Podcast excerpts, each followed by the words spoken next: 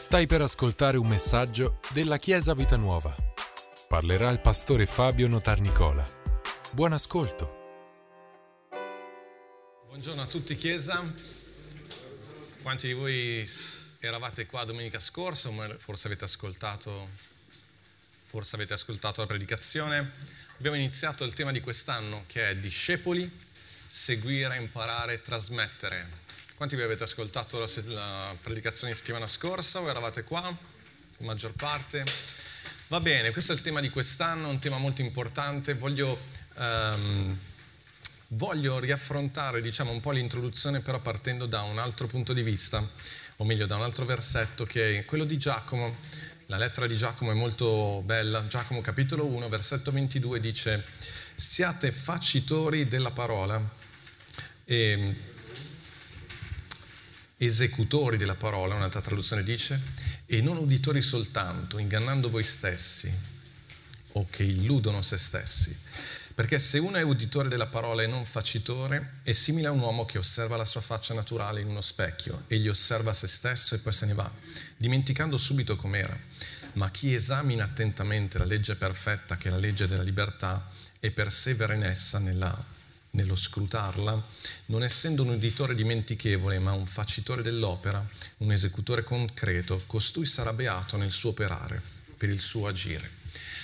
Ho messo insieme due traduzioni diverse, così ci amplia, amplia il significato.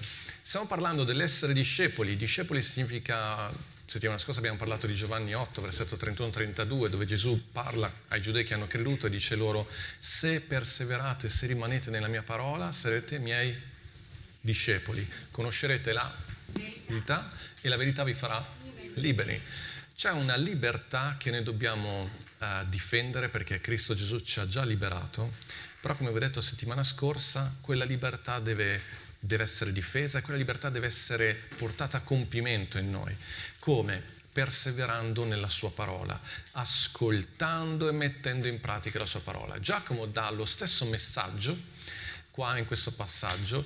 Giacomo è il fratello del, del Signore, lui ha, ha, non ha capito subito Gesù, chi Gesù realmente fosse, ma poi Gesù, ci sono passaggi di Giacomo e poi è diventato un pastore e lui riporta un messaggio molto simile a quello di Gesù. Ci sono passaggi di Giacomo che sono proprio, si capisce che lui ha ascoltato la predicazione di Gesù e l'ha, e l'ha riportata in quella lettera.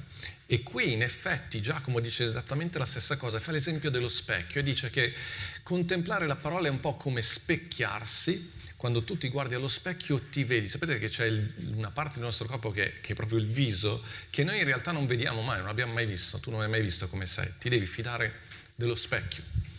E, e, da, e, vedi sempre l'immagine dello specchio. C'è una parte di noi che tu non puoi vedere, che è il tuo spirito, e che per vederla devi fidarti di uno specchio. Quello specchio è la parola spiritualmente tu guardi la parola e questa parola funziona da specchio e lo specchio ti mostra chi sei, lo specchio, questa parola ti mostra chi sei in Cristo, mostra il tuo potenziale, mostra l'opera che Cristo ha adempiuto dentro di te. Questo specchio a volte mostra anche un po' le nostre debolezze, come ogni specchio quando ti guardi allo specchio al mattino è per metterti a posto, per mettere in ordine i tuoi capelli, per, per, verificarti prima di uscire di casa ed è giusto che tu lo faccia, ok? Anch'io lo faccio. E lo specchio della parola, Giacomo dice, il problema è che a volte siamo così frettolosi, guardiamo, ce ne andiamo e dimentichiamo come siamo e affrontiamo la vita senza pensare, senza avere dentro di noi realizzato profondamente chi siamo in Cristo Gesù. E ci dimentichiamo il potenziale che abbiamo, ci dimentichiamo le parole di Gesù dentro di noi, affrontiamo la vita senza realmente sapere chi siamo, perché quello specchio ti rivela chi sei. La nuova nascita è una trasformazione così profonda che in realtà tu hai bisogno che qualcuno ti dica e ti presenti a te stesso e ti dica chi sei. Alleluia. Giacomo dice affrontare questa parola, perseverare, stare lì e poi dice mettere in pratica. Quello che ti cambia è il mettere in pratica la parola. Ascoltatemi, Giacomo parla proprio di parola di libertà, legge di libertà, parla anche di salvezza, ci fa capire che ciò che ci salva è sì l'opera che Cristo Gesù ha compiuto, ma ciò che riscatta e santifica e salva tuo, la tua vita quotidiana è il fatto che tu prendi quella parola e la metti in pratica. Sapete, esistono questi medici dove, di, che, che, ci aiutano, nella, per esempio, nella postura del nostro corpo. Ci sono delle, delle, dei dolori che noi abbiamo nel nostro corpo perché ci sediamo male, camminiamo male, addirittura noi disimpariamo a respirare rispetto a, a quello che fanno i neonati. Ma, e, e quindi ci insegnano tu vai lì e ti insegna, per esempio, anche se vai a, a, a, suonare, vai a un corso di chitarra, vai a un corso di, di, tennis, qualunque cosa, tu magari prima hai già suonato un po' per i fatti tuoi ed hai imparato delle, delle impostazioni, dei modi di suonare che non sono proprio quelli giusti perché se continuerai così ti farai male perché eh, stai impugnando male la chitarra, perché stai facendo un movimento fatto male. E la stessa cosa per il tennis o qualunque altra cosa. E quindi l'insegnante cosa fa? ti deve aiutare a disimparare, imparare e andare avanti. Disimparare, imparare. E guardate, disimparare a volte è la parte più difficile. Perché se non mai abituato ti sembra così facile, così ti sembra corretto così. E invece l'insegnante ti prende e ti dice seguimi, fai come faccio io, fai questo movimento in questo modo e vedrai che dopo un po' di tempo scoprirai che quel dolore che avevi ti andrà via. Scoprirai che riuscirai più velocemente. Aspetta che un, un, c'è stato un periodo nella mia vita in cui avevo un forte dolore dietro la spalla e se mi toccavano in un punto qua facevo dei salti, proprio dolore pazzesco. E sapete il, il, problema qual era? Era come suonavo la chitarra, perché non perché facessi così piena, era il movimento della chitarra.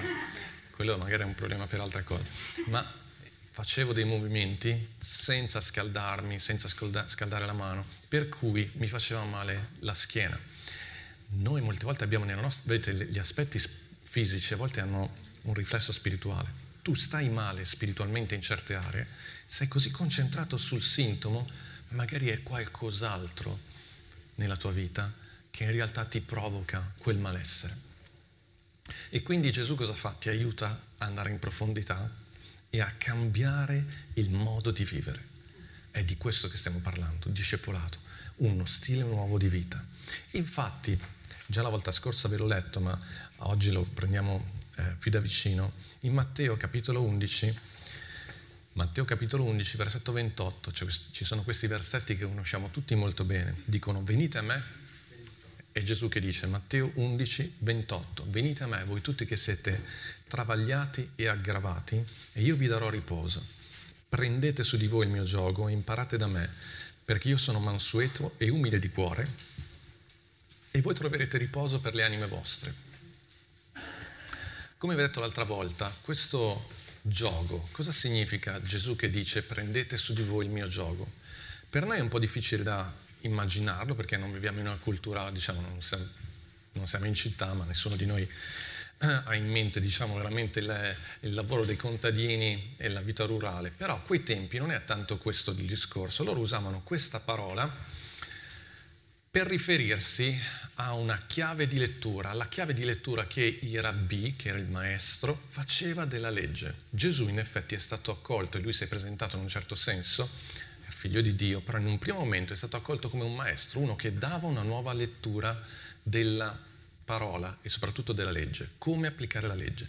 Quando un, il gioco è quello che tu metti sulle spalle del, dell'animale per arare il campo, diciamo il gioco è il peso che tu hai su di te per affrontare la vita, nell'affrontare la vita, nell'arare questo campo, nel realizzare quello che Dio ha messo davanti a te. Il gioco quindi rappresenta la chiave di lettura che ogni maestro dava della, della parola, della legge e c'erano maestri un po' più liberali, c'erano maestri un po' più conservatori. Quindi quando Gesù dice il mio gioco, sta dicendo il mio modo di intendere la legge e quindi la rivelazione che c'è nella legge. La legge che rivelazioni ha? Di chi è Dio e di chi è l'uomo e di che cos'è la vita dice il mio modo di interpretare la legge, il mio modo, la, il mio gioco, ciò che io metterò sulle tue spalle per affrontare la tua vita quotidiana, il mio modo di realizzare e compiere la legge di piacere a Dio, ti assicuro che è un modo leggero, è un modo possibile, fattibile, facile. Gesù guarda la vita di molti di noi e dice la tua vita è troppo stressata, hai troppi pesi addosso, non ce la puoi fare. Vieni con me, fai come faccio io, impara da me. Ti assicuro che la, che la tua vita sarà più leggera, ma non perché cambieranno le circostanze, ma perché cambierai tu, perché avrai un modo più semplice di affrontare la vita. Ci siamo? Voglio leggervi un'altra traduzione che abbiamo usato in altri contesti, ma molto bella di questi versetti. Dicono così, è una traduzione dall'inglese, non vuol dire che è una traduzione letterale, è una traduzione che cerca di rendere il senso di queste parole. E dicono così, sei stanco? sei consumato, sei bruciato dalla religione, lui sta parlando ai giudei, cioè dal modo di, di concepire il modo di piacere a Dio, vieni da me, vieni via con me e io ristorerò la tua vita. Vedete, ristorare, perché io ti insegno dei modi, dei movimenti, dei, delle abitudini che ti salveranno. La salvezza è sì Gesù, ma Gesù è un modo di vivere. Io spero che riesca a trasmettervi questo. Gesù è la salvezza, ma Gesù è un modo di vivere. Gesù è Salvatore, è Dio è venuto sulla terra in carne, è morto per noi, ma lui alla fine ha detto prendete la vostra croce e seguitemi, cioè fate come faccio io, vivete al mio modo. È questo che salva la vostra vita, è questo che vi salva dallo stress, è questo che vi salva dai problemi quotidiani perché la, il peccato non è soltanto una questione di eh, quando andrò in cielo ci sarà il giudizio, il peccato c'è intorno a noi tutto il tempo, tutto 24 ore su 24 e il peccato è pressione, il peccato è desiderio che ti spinge verso una certa cosa, è, è, è un modo di pensare, le paure, la, la, l'ansia, la fretta. Gesù ti guarda e ti dice, oh io non ce la farei a vivere come fai tu. Il tuo gioco, il tuo modo di vivere è stressante è troppo pesante. Guardati allo specchio, perché a volte non, non ce ne neanche ce ne rendiamo conto. Noi purtroppo è ciò che ci ha permesso di sopravvivere a tante cose nell'arco della storia dell'uomo, ma l'uomo si abitua a tutto.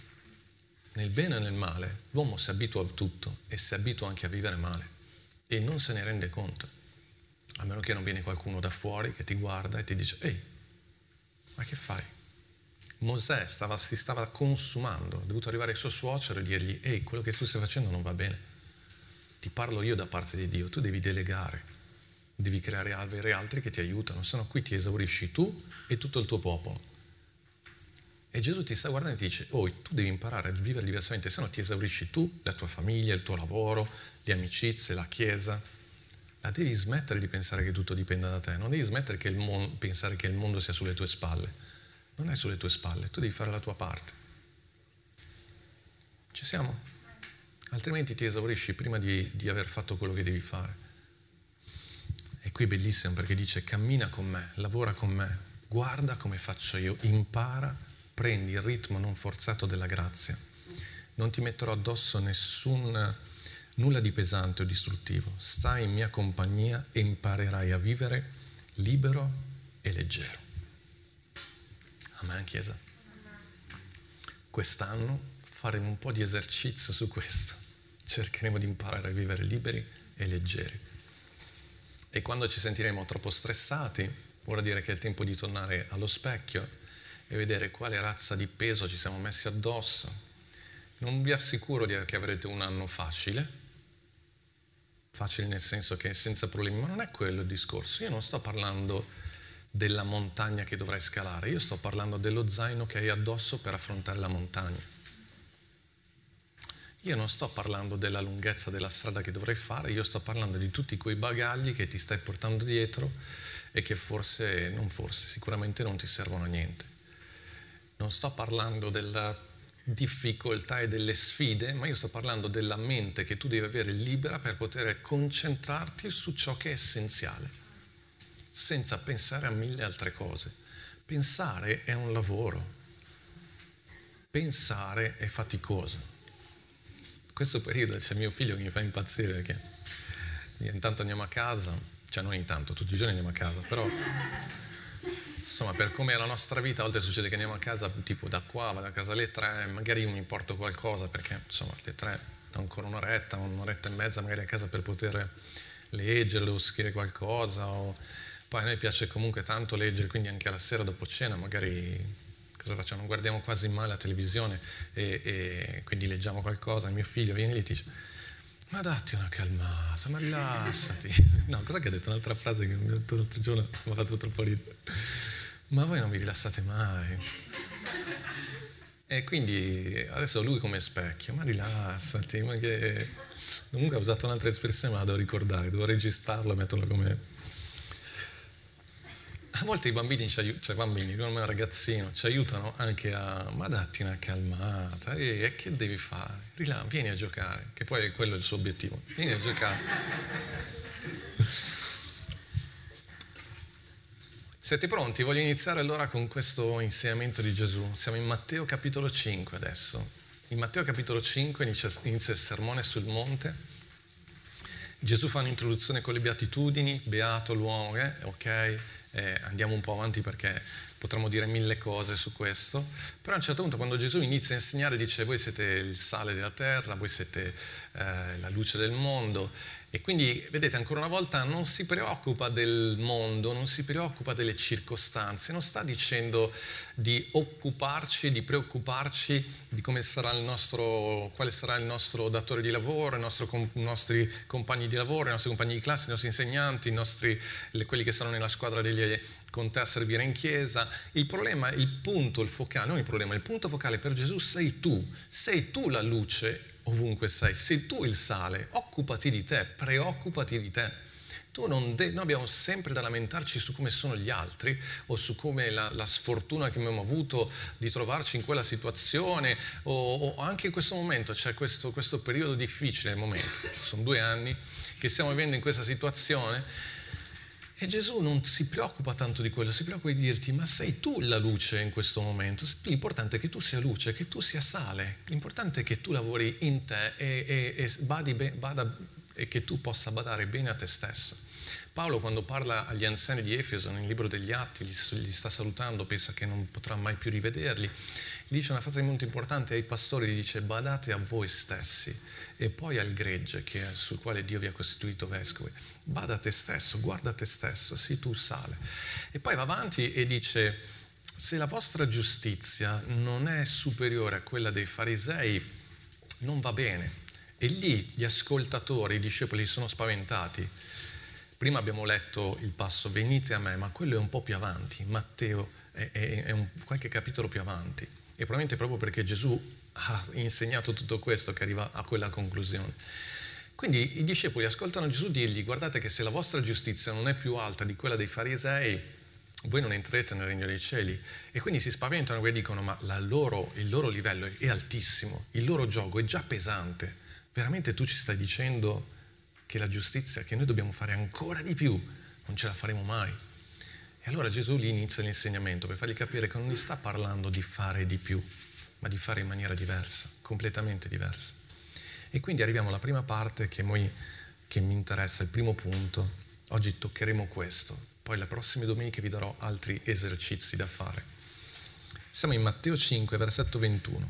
Dice, voi avete udito che fu detto agli antichi, non uccidere. E chiunque ucciderà sarà sottoposto al giudizio. Quindi, non uccidere, insomma, non vi conosco tutti benissimo, però penso che su questo potremmo dire, ok, posso entrare nel regno dei cieli. Però Gesù dice, ma io vi dico, vi dico, vi dico, vi dico un'altra cosa. Chiunque si arrabbia contro suo fratello, chiunque si arrabbia Io immagino la scena, no? Cioè Gesù dice, uh, non uccidere, oh, tutti, oh, sono tranquillo. Ma io vi dico, chiunque si arrabbia, anche perché gli altri lo sanno, cioè se ti sei arrabbiato, magari hai pensato di uccidere qualcuno, ma nessuno l'ha visto. Ma che, sei, che ogni tanto ti arrabbi, si è visto. E quindi dice, chiunque si arrabbia contro suo fratello senza motivo sarà sottoposto al giudizio. E chi avrà detto al proprio fratello raca sarà sottoposto al sinedrio. E chi gli avrà detto stolto sarà sottoposto al fuoco della genna. Quanti di voi firmereste per appartenere a una chiesa che crede profondamente nel fatto che se ti arrabbi? Qui Gesù sta dicendo una cosa molto importante naturalmente e ricordatevi, vi sta, sta dicendo questo per liberarci da ogni peso, perché il peso della rabbia è un peso insopportabile. Vivere costantemente arrabbiati, vivere costantemente nervosi non è vivere. È per questo che Gesù dice non è, non è soltanto il fatto che non devi uccidere, certo che se uccidi il peso che avrai sulla tua vita sarà enorme, è un qualcosa che ti priva la libertà, prima di tutto perché andrai in prigione. Ricordatevi, stiamo difendendo la nostra libertà, ma poi anche se tu scontassi quella pena, non è detto che usciresti dalla prigione del rimorso, del senso di colpa, del, del, del danno che tu hai fatto. Ma quindi Gesù dice, non è soltanto il fatto di non uccidere, è il fatto proprio che voi, il discepolo, ha imparato a non arrabbiarsi senza motivo. Bello anche questo senza motivo. Perché? Perché la rabbia è un qualcosa che è dentro di noi, è un'emozione, un sentimento che comunque non è sbagliato di per sé. A volte devi arrabbiarti perché la rabbia crea, genera dentro di te quella forza per reagire nelle situazioni. Però ovviamente devi incanalarla nella direzione giusta e mai contro il fratello, ma contro il problema.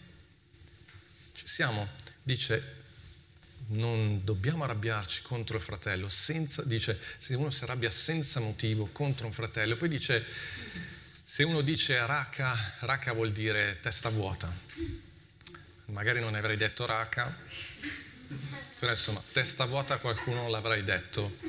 Uh, e se non lo hai mai detto, poi dopo c'è anche non mentire. Quindi è un altro, quindi diciamo, o uno o l'altro, ok? Quindi c'è testa vuota oppure eh, l'altro è stolto, cioè che era uh, stolto vuol dire stupido. Uh, e quindi Gesù dice non, non devi puntare contro la persona, però quel senza motivo è molto importante perché quel senza motivo vuol dire che Gesù ci sta chiedendo di, il discepolo impara a prendere coscienza di quello che si muove dentro di sé. Cioè mi sto arrabbiando ma perché? Io me la sto prendendo con questa persona, ma perché? C'è un motivo e qual è questo motivo? Il discepolo prende autocontrollo, sviluppa autocontrollo dentro di sé soprattutto nei confronti della rabbia, perché la rabbia e il nervosismo è qualcosa che produce danni nella nostra vita e nella vita delle persone intorno a noi. Ci sono diversi motivi per cui noi, uh, per cui noi ci arrabbiamo e noi dovremmo chiederci Voglio prima leggervi alcuni versetti, giusto per farvi capire quello che sto dicendo. Salmo 37, versetto 8 dice, cessa dall'ira e lascia lo sdegno, non adirarti, ciò spingerebbe anche te a fare del male. L'altro potrebbe anche averti fatto del male, ma, e tu potresti avere tutte le ragioni di questo mondo per arrabbiarti, ma fai attenzione perché se non lasci l'ira e se continui ad arrabbiarti, questo spingerebbe anche te a fare del male. Proverbi 14:29 dice, chi è lento all'ira ha molta prudenza ma chi è facile all'ira mette in mostra la sua follia. Ecclesiaste 7:9 dice non affrettarti nel tuo spirito ad adirarti perché l'ira alberga nel seno degli stolti. Proverbi 29:11 lo stolto dà sfogo a tutta la sua ira, ma il saggio la trattiene e la calma. Il saggio non è colui che non si arrabbia mai, ma è colui che ha imparato a gestire l'ira e la rabbia. Chi è lento all'ira val più di un forte guerriero. Chi sa domare la propria ira vale più di un forte guerriero e chi domina il suo spirito vale più di chi espugna una città. Wow, quanto è importante. Non fare amicizia con l'uomo iraconde, non andare con l'uomo collerico per non imparare le sue vie e procurarti un laccio per la tua anima un laccio, stiamo parlando di vivere, di vivere in maniera leggera, un laccio vuol dire che tu hai qualcosa attaccato a te, un peso, e non capisci perché la tua vita è così pesante. È perché sei sempre arrabbiato, non ti, può, non ti si può stare vicino non c'è sicurezza nello stare con te perché da un momento all'altro tiri fuori le cose di vent'anni fa e, e, ti incendi in un momento e, e quindi è tutto pesante è tutto molto pesante. So che voi non siete così, ma sicuramente conoscete qualcuno che è così. Lo stolto, mi piace questo, questo me lo sono fatto mio perché lo stolto, il raca di prima, fa vedere subito la sua irritazione. Dici una cosa, sei arrabbiato? No. Hai detto qualcosa? No.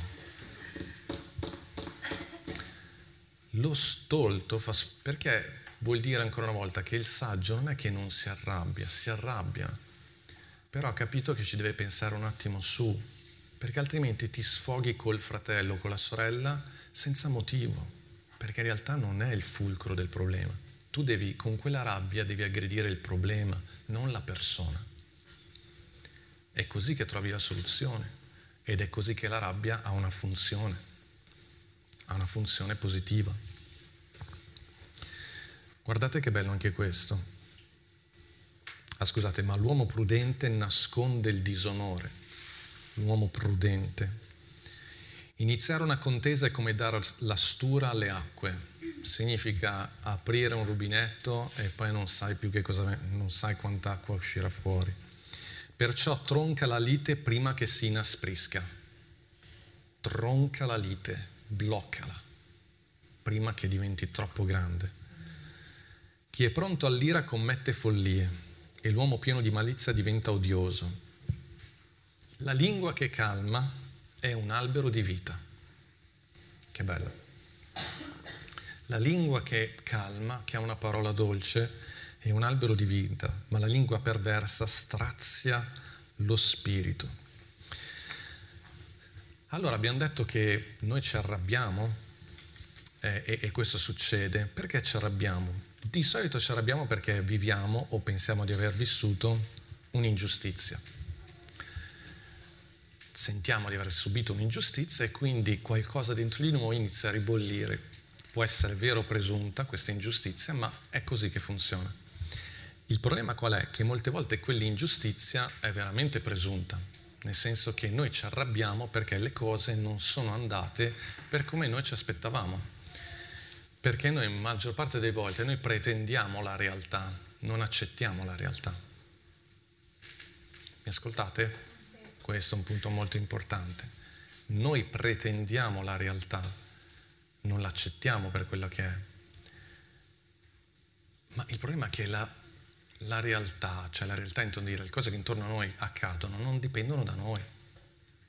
E, e quindi su chi ho autorità io? Su di me. Non sugli altri, non sulle circostanze. La pandemia non dipende da me. Tu puoi arrabbiarti quanto vuoi, ma il punto è che tu stai giocando questa partita come, torniamo all'esempio del tennis, tu butti la palla di là, ma come quello di là te la rimanda di qua, non dipende da te. E il giocatore che sta giocando contro l'avversario non è che inizia a insultarlo perché gli ha tirato la... quello anche lui vuole vincere. In un certo senso la vita è così, la vita giocaci in certo modo, però il problema è che io da credente, profondamente dentro di me, credo che Dio sia sovrano e che quindi Dio stia usando ogni circostanza per farmi crescere. Smetto di lamentarmi, vedo cosa posso fare io.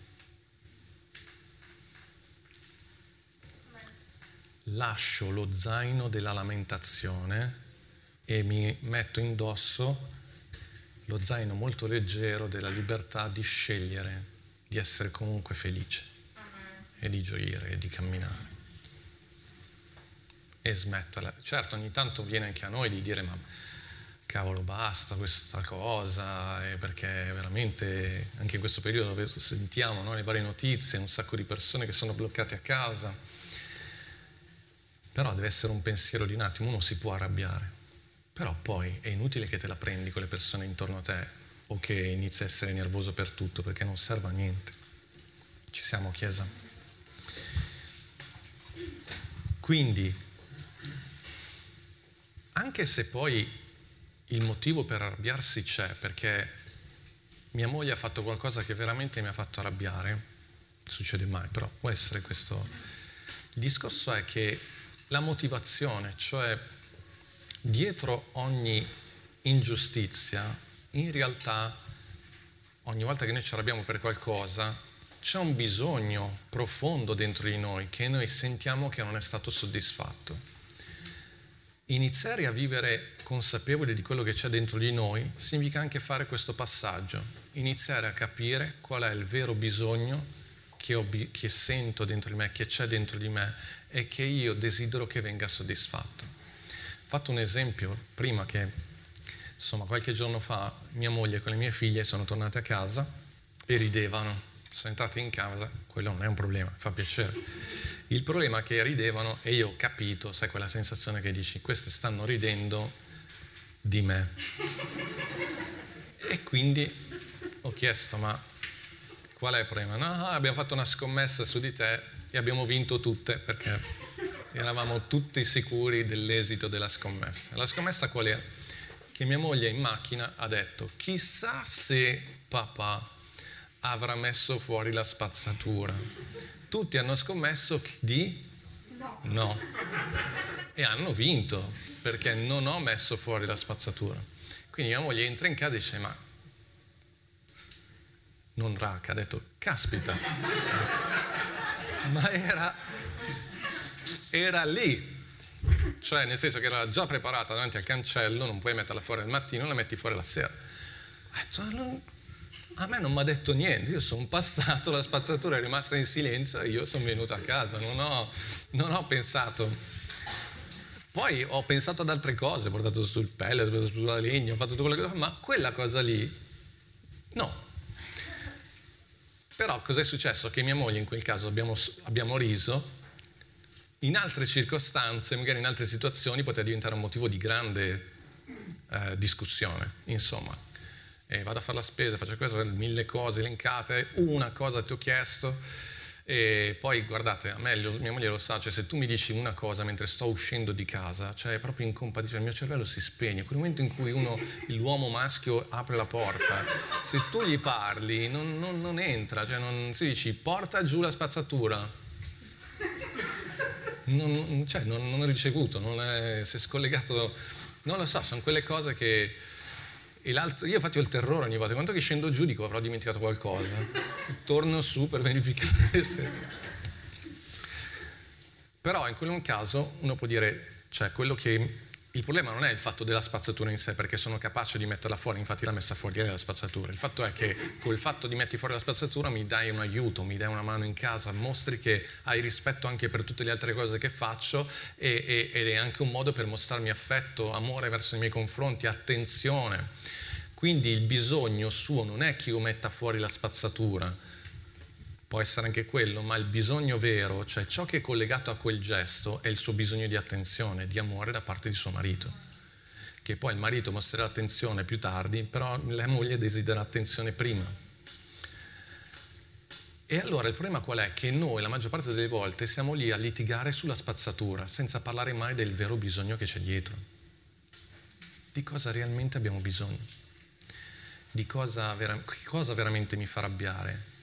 Non è il fatto che tu non hai portato fuori la spazzatura, è che mi sento trascurata, che sento che non te ne frega niente di quello che sto facendo, della tua insensibilità. Adesso non esagerare, è una roba, una spazzatura.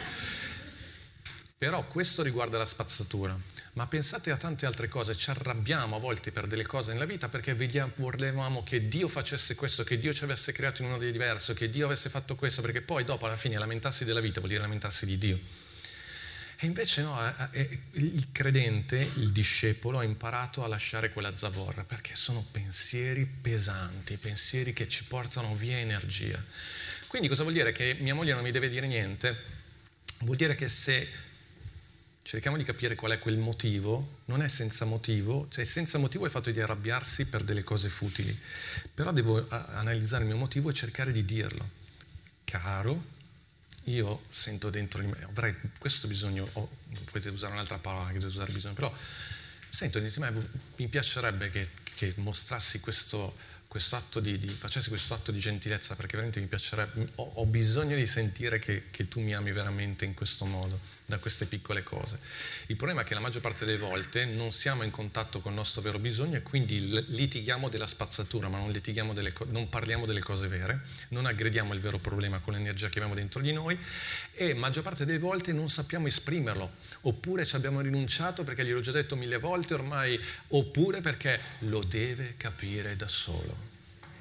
Non lo capisco, sono un maschio, non, la spazzatura non mi parla e se tu non me lo dici, non me lo scrivi e non me lo dici quando sto uscendo di casa, me lo dici proprio nel momento in cui sono, e neanche quando sto guardando la partita, questi sono momenti delicati, devi proprio dirmelo, guardarmi, andiamo a fare colazione insieme, devi prendere la faccia e dire ti sto parlando, sto parlando con quello che è dentro di te, sei in contatto, alza la mano destra e giura che ascolterai. Allora, sono proprio un bambino, sono ignorante a questo, me lo devi dire, mi devi spiegare che cosa vuoi, donna. Faccio così veramente. Noi ci siamo salvati per questo. Guarda. Guardami, metti giù il cellulare, devi fare qualcosa che, che ti... Allora ti svegli e dici, ok, cosa vuoi donna? Ma la stessa cosa vale anche tra fratelli, nel senso nella Chiesa, perché eh, eh no, deve capire, eh, sei intelligente. Io sono ignorante, sono il peggiore degli ignoranti, devi dirmelo bene, devi spiegarmelo. Devi dirmelo che a te fa piacere, che quando entro in chiesa ti devo salutare, che non posso darti la mano, ha detto il pastore, ti do una gomitata, tu la vuoi nello stomaco perché vuoi proprio che ti fa piacere così, dimmelo e io lo farò. Però non, farti, non montarti mille castelli in aria pensando che allora, vedi, non è un vero credente perché lui non fa così, perché lui non mi ha invitato, perché siamo diversi. Io non posso sapere cosa c'è dentro di te, cosa ti fa piacere, che cosa è importante per te, per la tua cultura, per il tuo modo di intendere un saluto, per il modo di intendere l'amicizia, per il lavoro. Quanti fraintendimenti perché ci sono aspettative diverse. Invece la cosa più importante è dichiarare, chiarire prima le aspettative, che cosa ci aspettiamo da questa relazione e in che modo consideriamo soddisfatto il bisogno di amicizia, il bisogno di amore, il bisogno di stare insieme, il bisogno di comunicazione. Marito e moglie, fidanzati, parlatene prima di queste cose. Dopo, se parlate prima di queste cose, abbiamo meno lavoro noi con consulenze, queste cose qua. Parlatevi perché non è detto il modo in cui tu sei cresciuto a casa tua è diverso dal modo in cui io sono cresciuto a casa mia. Mia mamma faceva le cose in un certo modo, tua mamma ne faceva in un altro modo. Mia mamma non si preoccupava, cioè per lei era normale provvedere a tutte le cose del maschio di famiglia, in casa tua magari non era così, è, bene che ne parliamo. Non perché sia giusto casa mia e giusto casa tua, è perché dobbiamo fare una nuova casa, dobbiamo trovare una, una linea di condotta, ma dobbiamo parlare essere consapevoli dei nostri bisogni interiori e parlarne. Ci siamo? E qui c'è un, un passaggio importante perché subito dopo dice, versetto 23, se dunque tu stai per presentare la tua offerta all'altare e lì ti ricordi che tuo fratello ha qualcosa contro di te, lasciagli la tua offerta davanti all'altare e va prima a riconciliarti con tuo fratello. Poi torna e presenta la tua offerta, fa presto un accordo amichevole con il tuo avversario, mentre sei via, sulla via con lui, che talora il tuo avversario non ti dia in mano del giudice, il giudice ti consegna la guardia e tu sia messo in prigione. In verità ti dico che non uscirai di là finché tu non abbia pagato l'ultimo centesimo. È strano questo modo di pensare di Gesù perché ribalta un po' la situazione, non è più tu che sei arrabbiato, ma forse l'altro ha qualcosa contro di te. Perché ha qualcosa contro di te? Perché tu gli hai detto raca ci credo. No, non gliel'ho detto, sì, ma da come ti comportavi non gli hai detto solo raca, tu gli hai detto anche altro, lo hai pensato, non è solo tuo fratello, ma è tua moglie, i tuoi figli. E quindi Gesù dice, e questo è il, princi- il nome del principio che voglio darvi questa mattina, fai prima quello che bisogna fare prima. Sta dicendo, tu stai andando a dare la tua offerta, stai facendo una cosa buona, una cosa piacevole, anche perché per il giudeo dare l'offerta non era perdere soldi, era un onorare il Signore. Tu stai dando il tuo servizio, stai venendo in chiesa, stai servendo in chiesa, stai andando al lavoro, stai facendo una cosa che ti piace, stai, stai facendo una cosa per il Signore. E Gesù ti dice, però se ti ricordi che c'è qualcosa da sistemare prima, sistema le cose prima. Perché nel tuo andare hai tutte queste cose attaccate addosso e la vita è pesante. Se invece tu sistemi le cose, scalerai la montagna più leggero. Perché risolvere le cose dopo? Ma fallo prima. Perché a noi dà un senso di tranquillità il fatto di procrastinare. Procrastinare vuol dire rimandare. Devo chiamare quel fratello per chiedergli scusa su questa cosa, lo farò, sì lo so che lo farò, ma rimane lì. Devo fare quella cosa, quella persona gliel'avevo promesso, mi ero preso questo impegno, lo devo fare, sì sì lo farò, me lo segno. E intanto rimane tutto sulle spalle e devo, fare, devo ricordarmi che devo fare quella cosa lì, che devo farla. Liberati di queste cose. Anche perché dice, guarda che è un'immagine molto forte quella, dice fai velocemente un accordo con lui prima che lui non decida di chiamarti e di citarti in giudizio.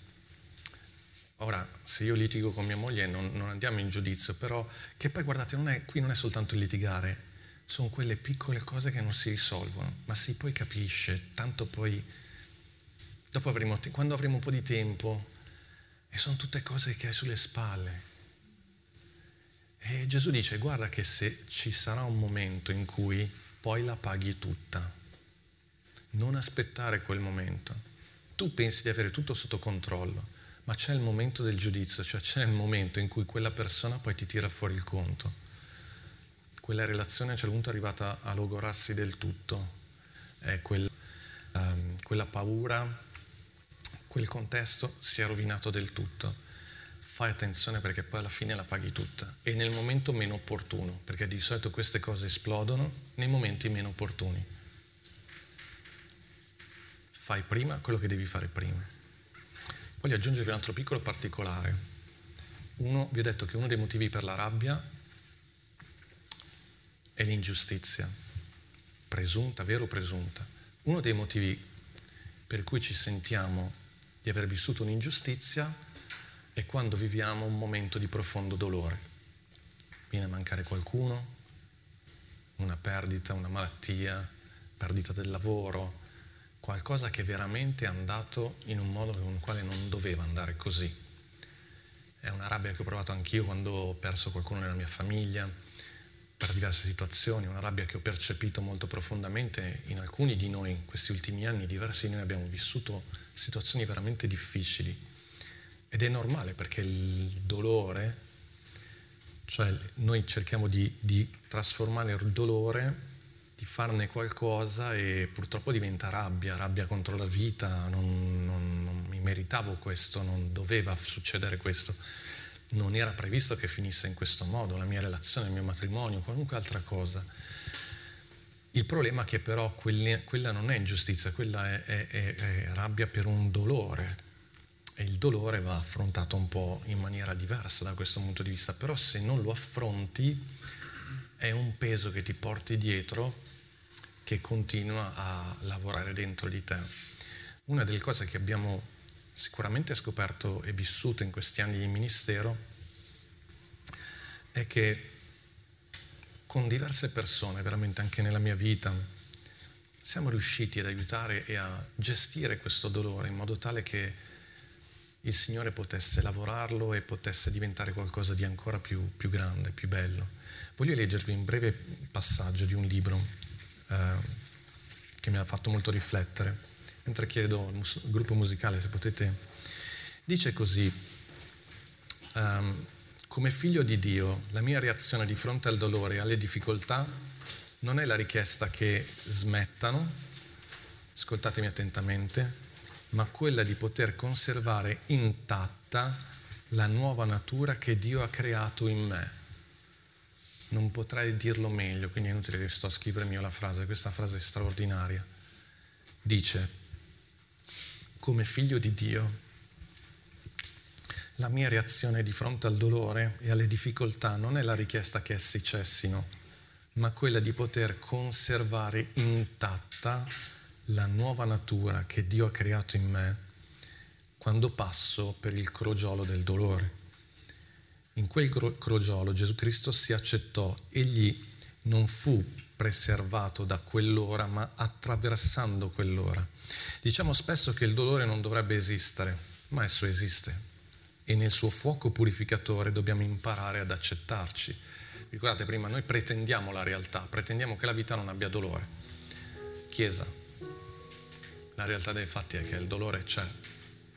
Io quello che ho imparato è chiedermi, non chiedermi perché, ma chiedermi, Signore, cosa devo fare di tutto questo? Come posso trasformare tutto questo a qualcosa di bello, di positivo? Se cerchiamo di sfuggirlo, se rifiutiamo di prenderlo in considerazione, siamo degli insensati. Il dolore è uno dei fatti capitali della vita e non serve a nulla dire che non dovrebbe esserci.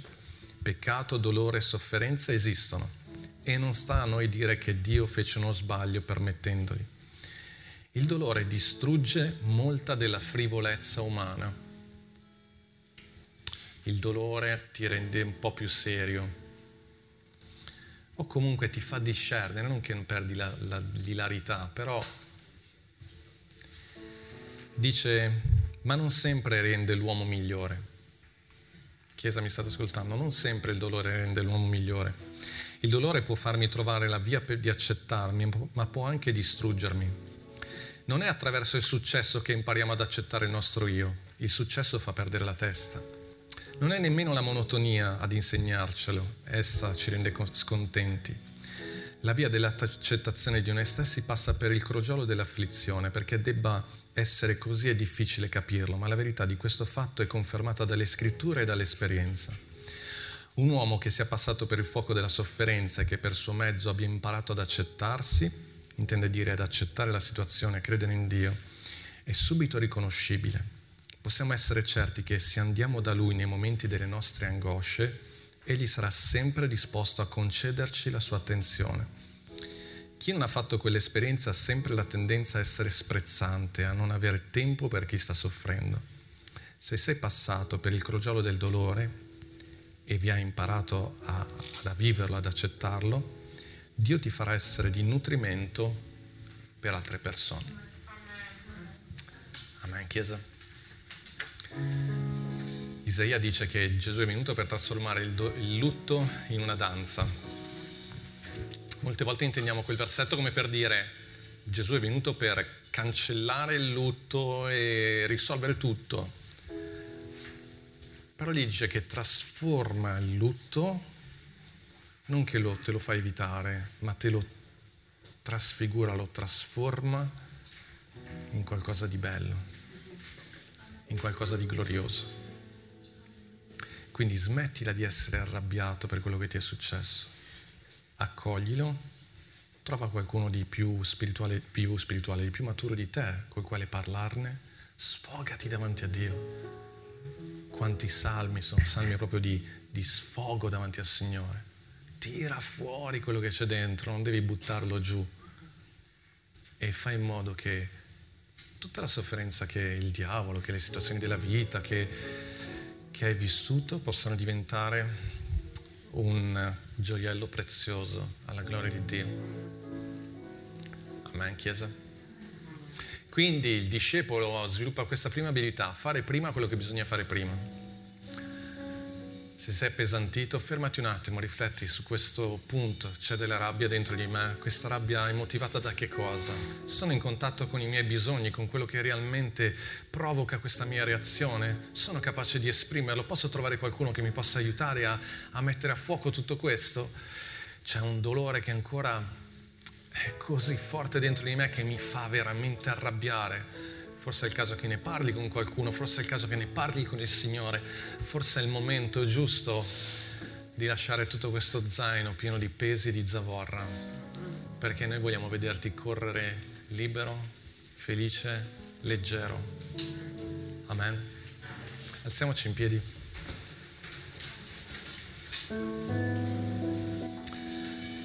Mentre il gruppo musicale ci aiuta a lodare il Signore,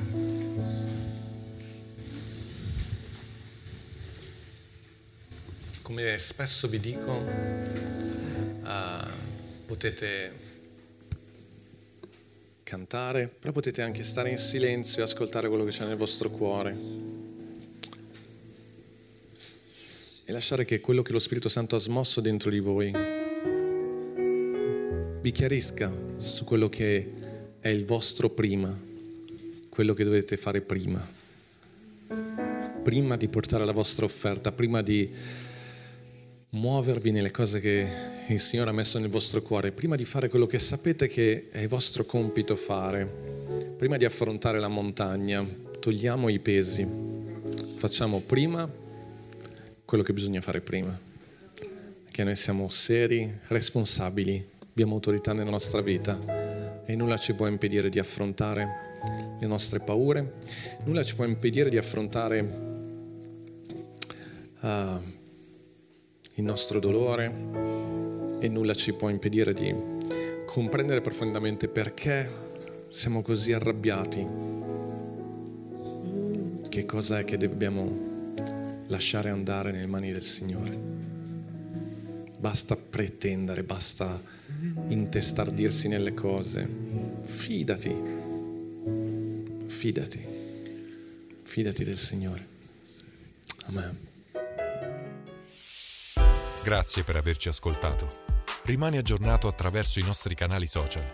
Ci trovi su Facebook, Instagram, Spotify e sul sito www.chiesavitanuova.org.